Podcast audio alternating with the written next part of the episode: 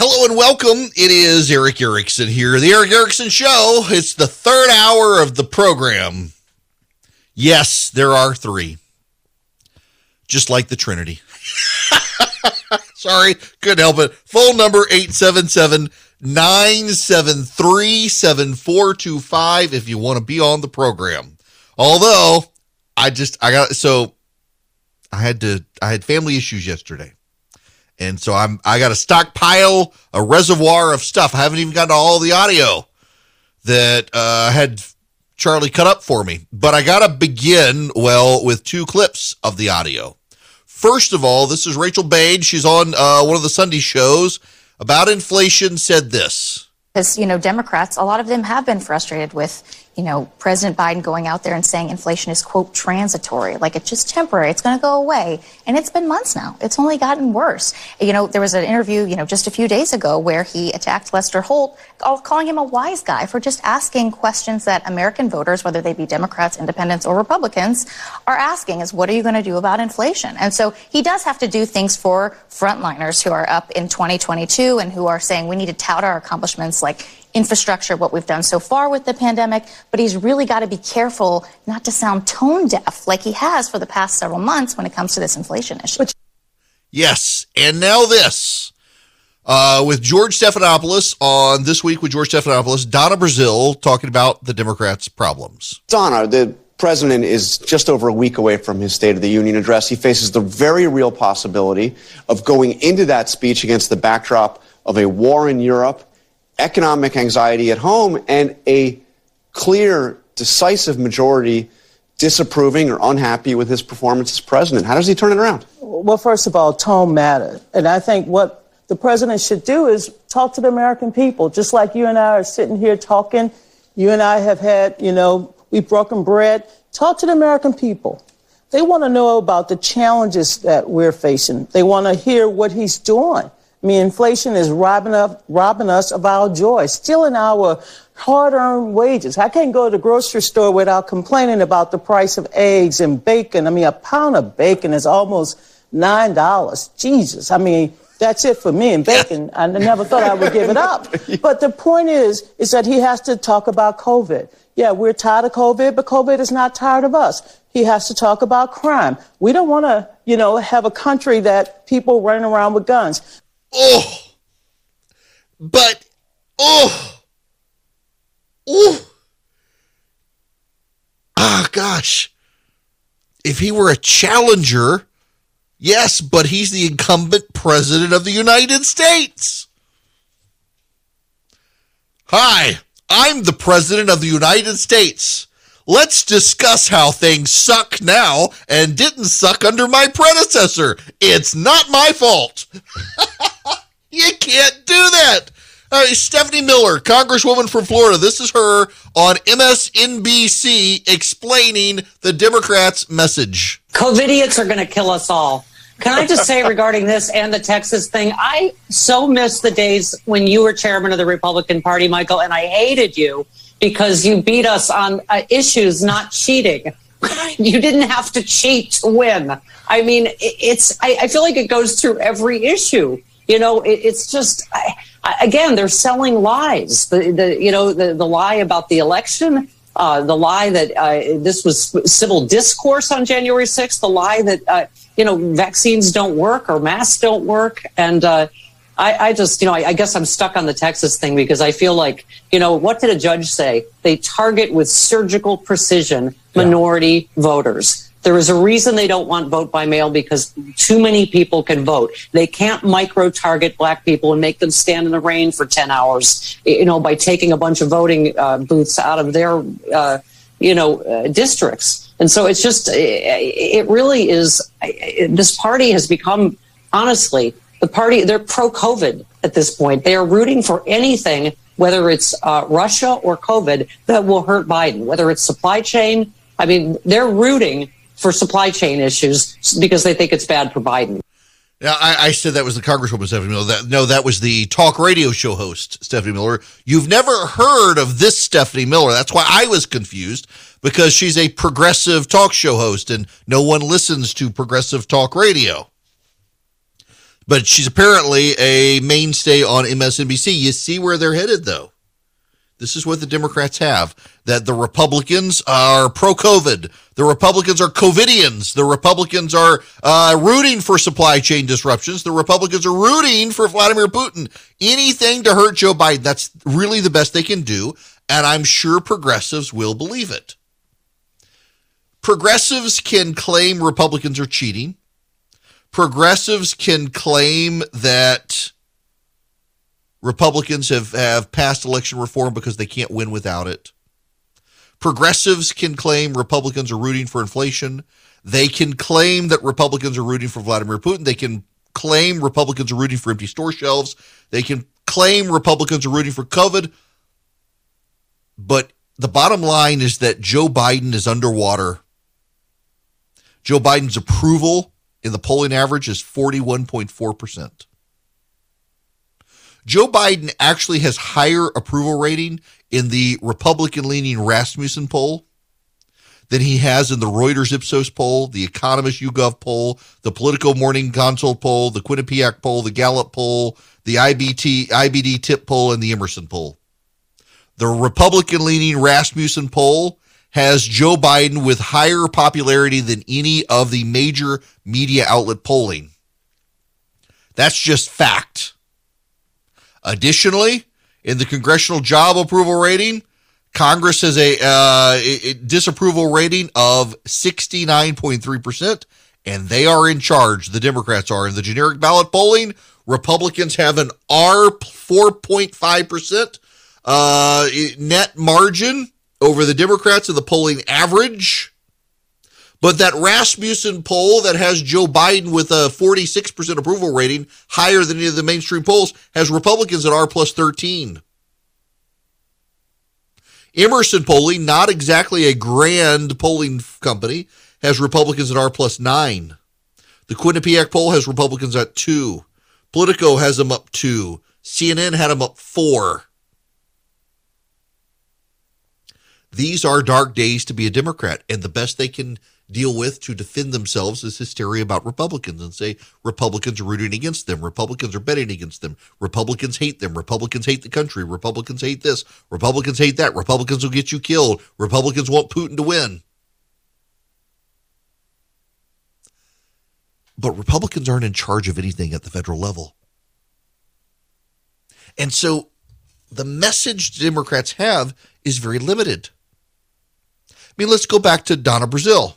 Full disclosure, Donna Brazile is a friend of mine, good friend of mine. Donna Brazile says Joe Biden needs to go talk to people. He needs to go talk to him. He needs to talk to him about inflation, the supply chain. He needs to talk to him about crime and guns. But there wasn't inflation when Donald Trump was president. There wasn't bare store shelves when Donald Trump was president. There wasn't an employment crisis in the country when Donald Trump was president. Vladimir Putin was not invading Ukraine when Donald Trump was president. You want to drive the Democrats insane? Point out that uh, Vladimir Putin invaded Crimea under Obama and invaded Ukraine, the rest of Ukraine under Biden, and left him alone while Trump was president. Why was that? I, I listen. I've been doing this all day on social media just for the fun of it. And I got to admit, it's all for the fun of it because I've been laughing hysterically at the outrage because they cannot explain it. They can heap invective on Donald Trump all they want. Vladimir Putin left Ukraine alone while Donald Trump was president. Sometimes having a narcissist who's completely unpredictable in charge is actually a good thing. Is he going to launch nukes today? Has he had a bad day? We better not find out. With Biden, you know he's not going to be able to give a speech, and this is part of the problem here this is this will get me in trouble with some of you, and I don't mean this to be red meat partisan moment. And some of you, all you're going to be able to hear it as is red meat partisanship. But objectively so, Joe Biden comes off as grandpa dementia. Joe Biden comes off as grandpa dementia. And deep down, those of you who are mad at me for saying it, you know it's true. Vladimir Putin yesterday, for an hour, held court and explained the history of Ukraine and Kiev and Moscow and Russia and the spheres of influence and why they needed to do what they needed to do, and he never had a teleprompter. Joe Biden can't do that without making all sorts of mistakes along the way. He can't do that. Joe Biden can't get his agenda passed through Congress. And you can say that's a feature, not a bug. And it is. The division of powers, Vladimir Putin is a dictator in all but name. He's a dictator. But the problem here is that it's not that Joe Biden just can't get his stuff through Congress, it's that Joe Biden can't rally the American people like Vladimir Putin can do. He's not even trying. Donna Brazile says Joe Biden needs to go out and have conversations with the American public. Good luck with that. You can't even get him to answer questions from the press corps without them being previously submitted and scripted. He has a hard time doing that.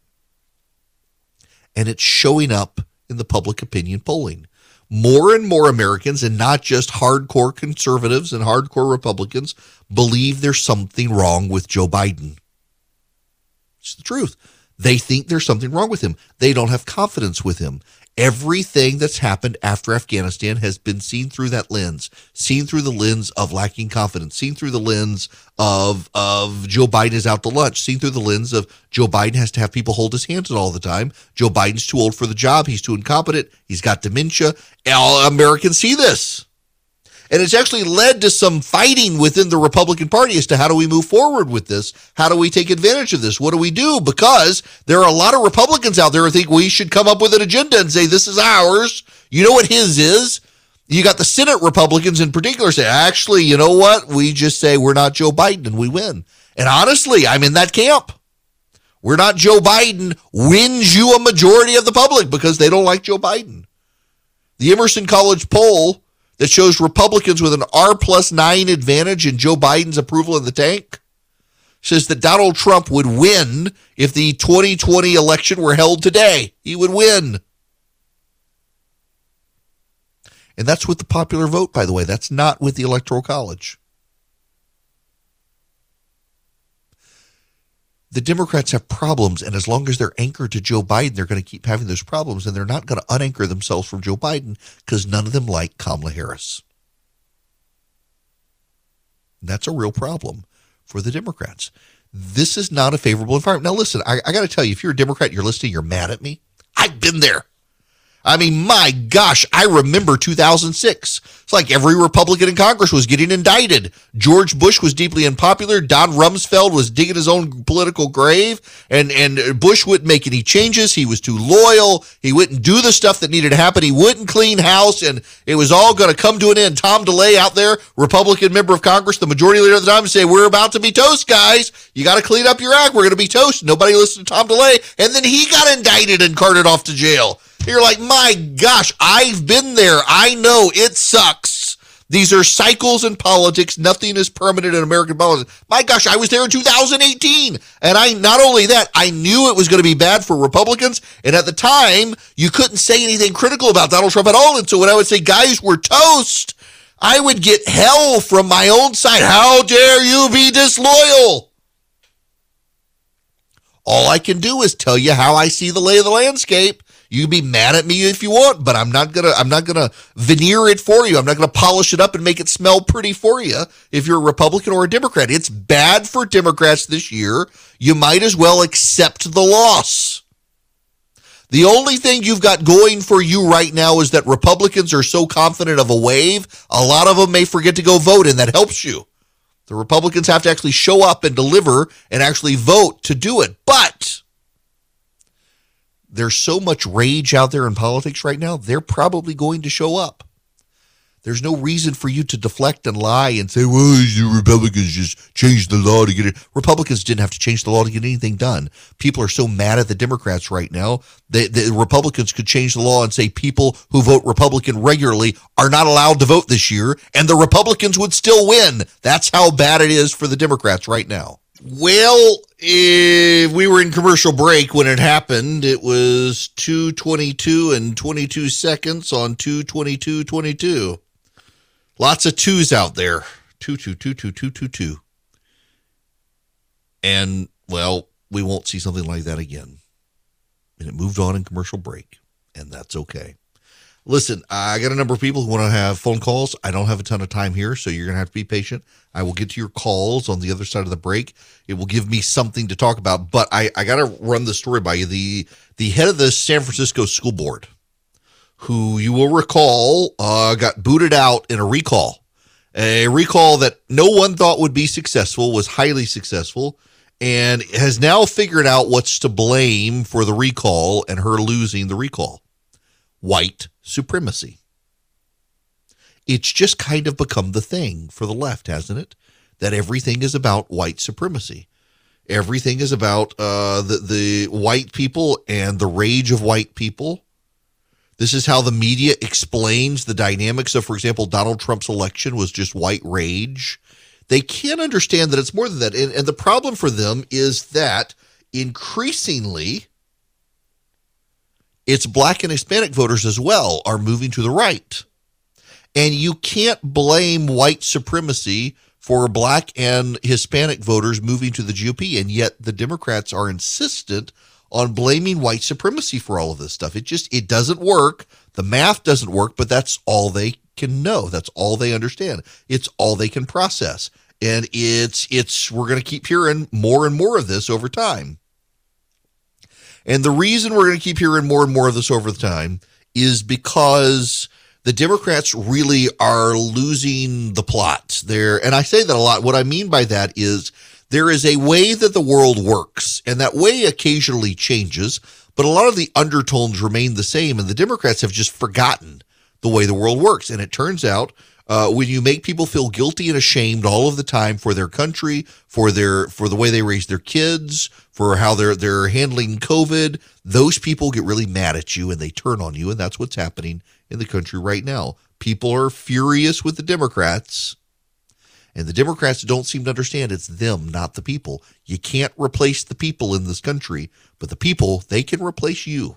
Hello there. It is Erick Erickson here. The phone number is 877 973 7425. If you would like to be a part of the program, let's go to the phones. People waiting very patiently here today. Jeff, you're going to be up first. Welcome. Hey, Eric. I have a, uh, I think, a simple message for the Republicans uh, this coming election. It, it goes all the way back to 1980 when Ronald Reagan was debating Jimmy Carter. He looked in the camera and said, Hey, America, you're going to vote this Tuesday. Ask yourself, are you better off than you were four years ago? And if the answer is no, then I'm your man. Look, yeah, I mean that works a lot these days, and particularly now, all we got to do is say two years. Are you better off than you were two years ago? And, and uh, no, exactly right. no one is. I, I mean, exactly statistically now, it, it, it's yeah, it's a selling message for the GOP. Kim Reynolds, the governor of Iowa, is going to give the Republican response to Joe Biden's State of the Union. It was announced just a little while ago, uh, which means her career is over. Uh, the people who give states of the union responses, uh, they, they all just fade into history. It's like the, the best new artist of the Grammys. Uh, whoever wins best new artist at the Grammys, that's it. They're done. You never hear from them again. Same with giving the State of the Union address. Doesn't matter. Both parties, same way. Uh, let's go back to the phone. Hakeem, you're going to be up next. Welcome to the Okay, program. okay. How are Hello? you? Yes. How are you? you? are there. I'm good. How are you? Yes, good to I'm the point. I'm okay. Real quick, um, Republicans, Stacey Abrams.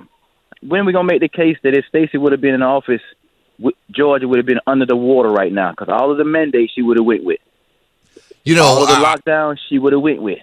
I would keep waiting for them to to replay some of the the bits of her on MSNBC and the like, where she wanted the masks to keep going, she wanted lockdowns to keep going, she wanted kids to still be in masks in school, she wanted schools shut down.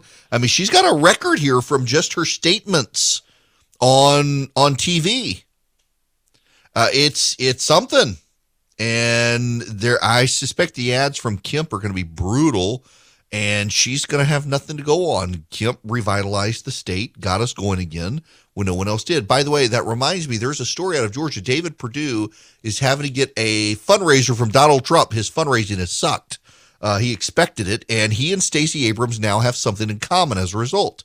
80% of the money raised by David Perdue and Stacey Abrams comes from out of state. Interestingly enough, 90% of Brian Kemp's money comes from inside Georgia. And he's got $12 million worth of it. Now, uh, Joe Biden has finally spoken. He's supposed to speak at one o'clock. It took forever. Uh, here's a bit of what Joe Biden just had to say to the nation. Uh, this from just a short time ago. Yesterday, the world heard clearly the full extent of Vladimir Putin's twisted rewrite of history, going back more than a century, as he waxed eloquently, noting that, well, I'm not going to go into it, but nothing in Putin's lengthy remarks indicate any interest in pursuing real dialogue. Yesterday. Uh, oh, okay. Okay. Um, we knew this we knew this was going to get us there. We we knew that Putin was going to do this. What was so amazing is that yesterday, when the tanks started moving into Ukraine, the Biden administration messaging was, well, this is only a minor incursion. It's not an invasion. We'll have some light sanctions. And only after some international outrage out there and Republicans in the Senate uh, yelling loudly did they decide to come back today and, and boost sanctions. And I'm glad they did. They need to, but my gosh, the the lack of focus from this White House is just not it's it's not good. Uh, here's a little more from the president just a short time ago. And he bizarrely asserted that these regions are no longer part of Ukraine and their sovereign territory. To put it simply, Russia just announced that it is carving out a big chunk of Ukraine. Last night, Putin authorized Russian forces to deploy into the region, these regions. Today, he asserted that these regions are actually extend deeper than the two areas he recognized claiming large areas currently under the jurisdiction of the Ukraine government. He's setting up a rationale to take more territory by force, in my view. And if we listened to his speech last night, and many of you did, I know, he's, uh, he's setting up a rationale to go much further. This is the beginning of a Russian invasion of Ukraine, as he indicated and asked permission to be able to do from his Duma. So let's begin to uh, so I, am going to begin to impose sanctions in response far beyond the steps we and our allies and partners implemented in 2014. And if Russia goes further with this invasion, we stand prepared to go further as with sanctions. Who in the Lord's name does Putin think gives him the right to declare new so called countries on territory that belong to his neighbors? This is a flagrant violation of international law and it demands a firm response from the international community. Over the last few months, we've coordinated closely with our NATO allies and partners in Europe and around the world to prepare that response. We've said all along, and I've told Putin to his face some month, a month, more than a month ago, that we would act together. And the moment Russia moved against Ukraine, Russia has now undeniably moved against Ukraine by declaring these independent states. So today, I'm announcing the first tranche of sanctions to impose costs on Russia in response to their actions yesterday. These have been closely coordinated with our allies and partners and will continue to escalate sanctions if Russia escalates. We're implementing full blocking sanctions on two large Russian financial institutions, VEB and their military bank. We're implementing comprehensive sanctions on Russian sovereign debt that means we've cut off Russia's government from Western financing. It can no longer raise money from the West and cannot trade in its new debt on our markets or European markets either. Starting tomorrow and continuing in the days ahead, we'll also impose sanctions on Russia's elites and their family members. Okay. Fine. They'll just go to China. What will you do then? Can I just uh, listening to Joe Biden? It's one thing for him to go off the teleprompter, but the, the muddiness of his statement, the stumbling over his words. Listen, everybody does that. if you listen to me on a daily basis, I do it here. I grew up a stutterer. I understand. Joe Biden grew up a stutterer. I do understand. But how much of him hiding behind he grew up a stutterer is an excuse for he's 80 years old? And I, those issues don't sound like stuttering issues to me as someone who stutters. They sound like Joe Biden has to be carted in and told, read from the screen, don't wing it, please. And I think Putin can realize that. Listen, this isn't anti American. Uh, you want this to succeed. You want this, you want firmness. We need firmness here. But I just, I, I, this isn't firm. And it's not reassuring. We have a history. We have a history of having guys like Putin run over us where we try to be some sort of we're above it all words matter. We can put things down in writing and, and people will honor it and, and nations respect the borders of other nations. He's not doing that and he's not going to do that. It's just not wise for us to speechify right now or really even to give the, these sort of banking sanctions. We don't need troops in there. We need a whole lot more. Just absolutely aggravating. Now to the phones, John, you're going to be up next. Welcome to the program. Hi, Eric. The lady that was on there, the, the progressive commentator from MSNBC, she she forgot that most of the trouble that Biden gets into is caused by himself. He won't talk to people. He won't answer any questions. Like people are bound to be frustrated with him, and the Republicans don't have to do anything. Just point that fact out. That's it. That's right. Uh, John, you're absolutely right on that point. He, he, Joe Biden has dug every hole he's fallen into. Uh, I mean, the, the Republicans yes, control absolutely nothing, and and this is this is where he is, and it's it's a real problem. It's a real problem for Joe Biden. Uh, but it's a larger problem. It's a problem for the Democrats as well. And honestly, it goes back years. I found this clip. Uh, this is the clip I was talking about earlier. I need you to listen. This is Barack Obama debating Mitt Romney. Governor Romney, I'm glad that you recognize that Al Qaeda is a threat. Because a few months ago, when you were asked what's the biggest geopolitical threat facing America, you said Russia. Not Al Qaeda, you said Russia. In the 1980s are now calling to ask for their foreign policy back because you know, the Cold War's been over for 20 years. Oh, I remember members of the media were, "I that's just that's a burn." Good for him. Romney was right, and today they're having to say and acknowledge that Romney was right.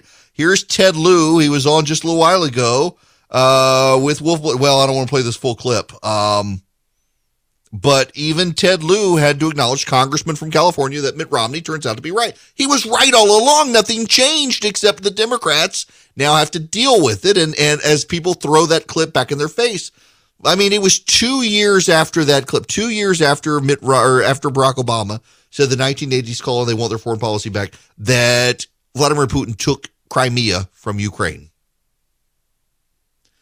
Joe Biden was vice president then. Now Joe Biden is president, and Putin wants the rest of Ukraine, or a good portion of Ukraine at least.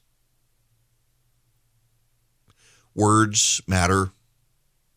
And when Joe Biden goes to the teleprompter, it's written on a screen and he still can't read it without stumbling. That signals weakness. You can say it's stuttering, you can say it's old age. Putin will say it's weakness, and he won't be wrong. The world is a destabilized place. Jennifer Griffin is a Fox News correspondent, and she was on Fox News yesterday. Listen to this. Putin has options tonight militarily, but if Putin opts for a full invasion, the justification of which he laid out in his speech today, here's what we can expect to see. Electronic warfare combined with cyber attacks will disaggregate and paralyze the Ukraine government and military. Anything on the communication, GPS, or magnetic spectrum will go dark.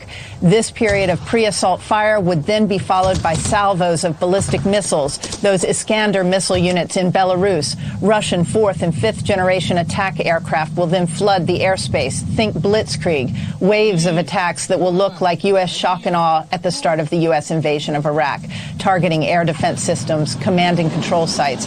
The next wave will include tube artillery and rocket launchers, likely in the wee hours of the morning.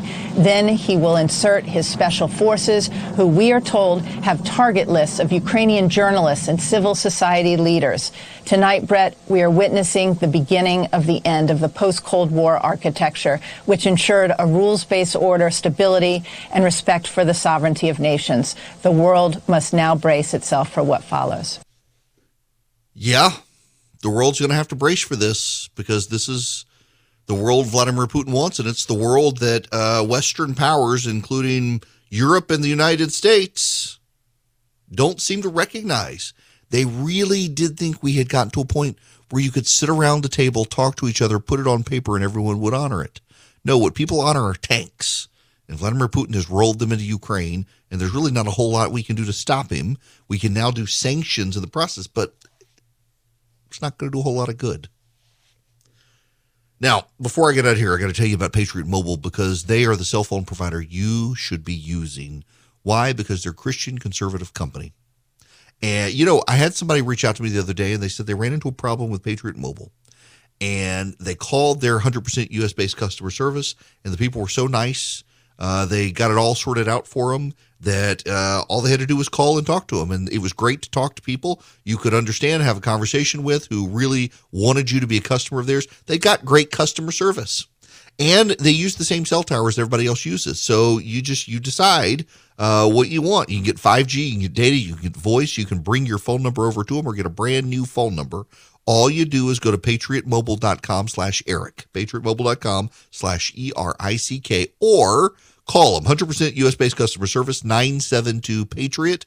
A portion of their profits goes to the conservative movement, and they are objectively so Christian conservatives. They are not ashamed of it, they are not woke. And they want you to join up with them and do business with a company that shares your values. PatriotMobile.com slash Erick, PatriotMobile.com slash E-R-I-C-K, or call them 972 Patriot. I kind of think it's important to do this, um, to to repeat something from the very first hour of the program. A lot of the people who were here in the third hour weren't here in the first hour, and you need to. I think this is the most important thing for you to hear, to understand what's going on. It is December fifth, nineteen eighty nine. The Berlin Wall has fallen. The East Germans taste freedom in the air.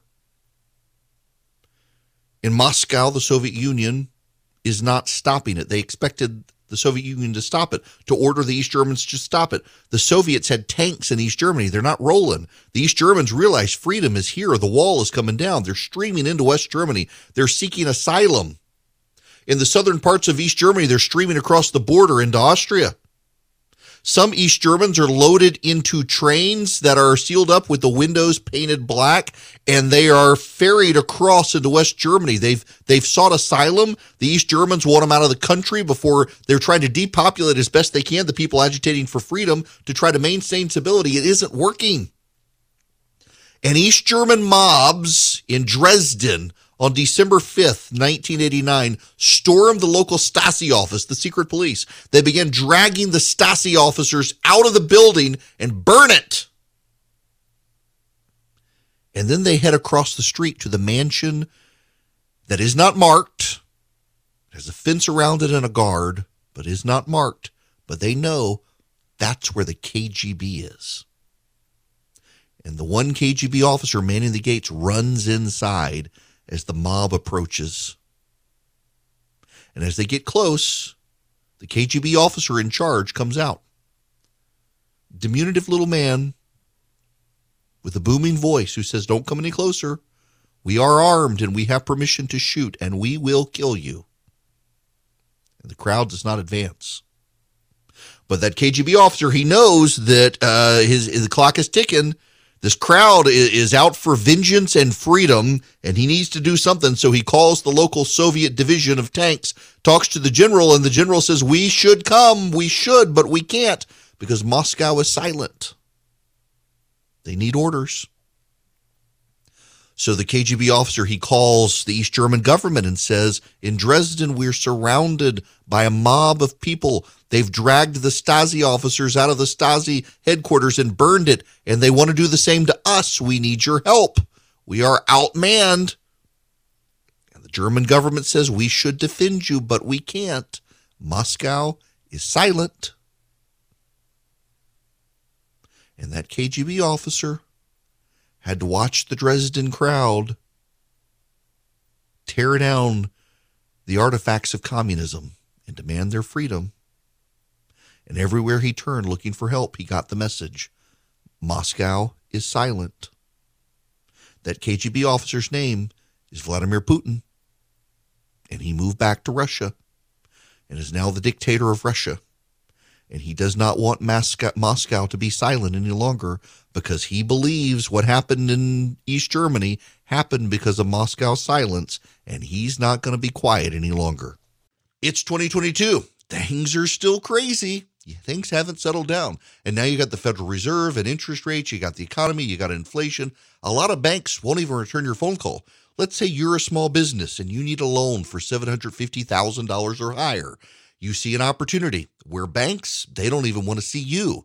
You want to buy a building, you want to build a building, reach out to the Frost family at First Liberty Building and Loan. They've been helping small businesses become big businesses since the 1990s. They want to help you if they can. So spend 10 minutes with them. See if you're a good fit for them and they're a good fit for you. Their website is firstlibertyga.com. That's firstlibertyga.com. Again, you need a loan, $750,000 or higher. You're a small business and you see an opportunity to grow. Share it with the Frost family and see if they can help you. Firstlibertyga.com. That's firstlibertyga.com. First Liberty Building and Loan can help businesses nationwide become bigger businesses.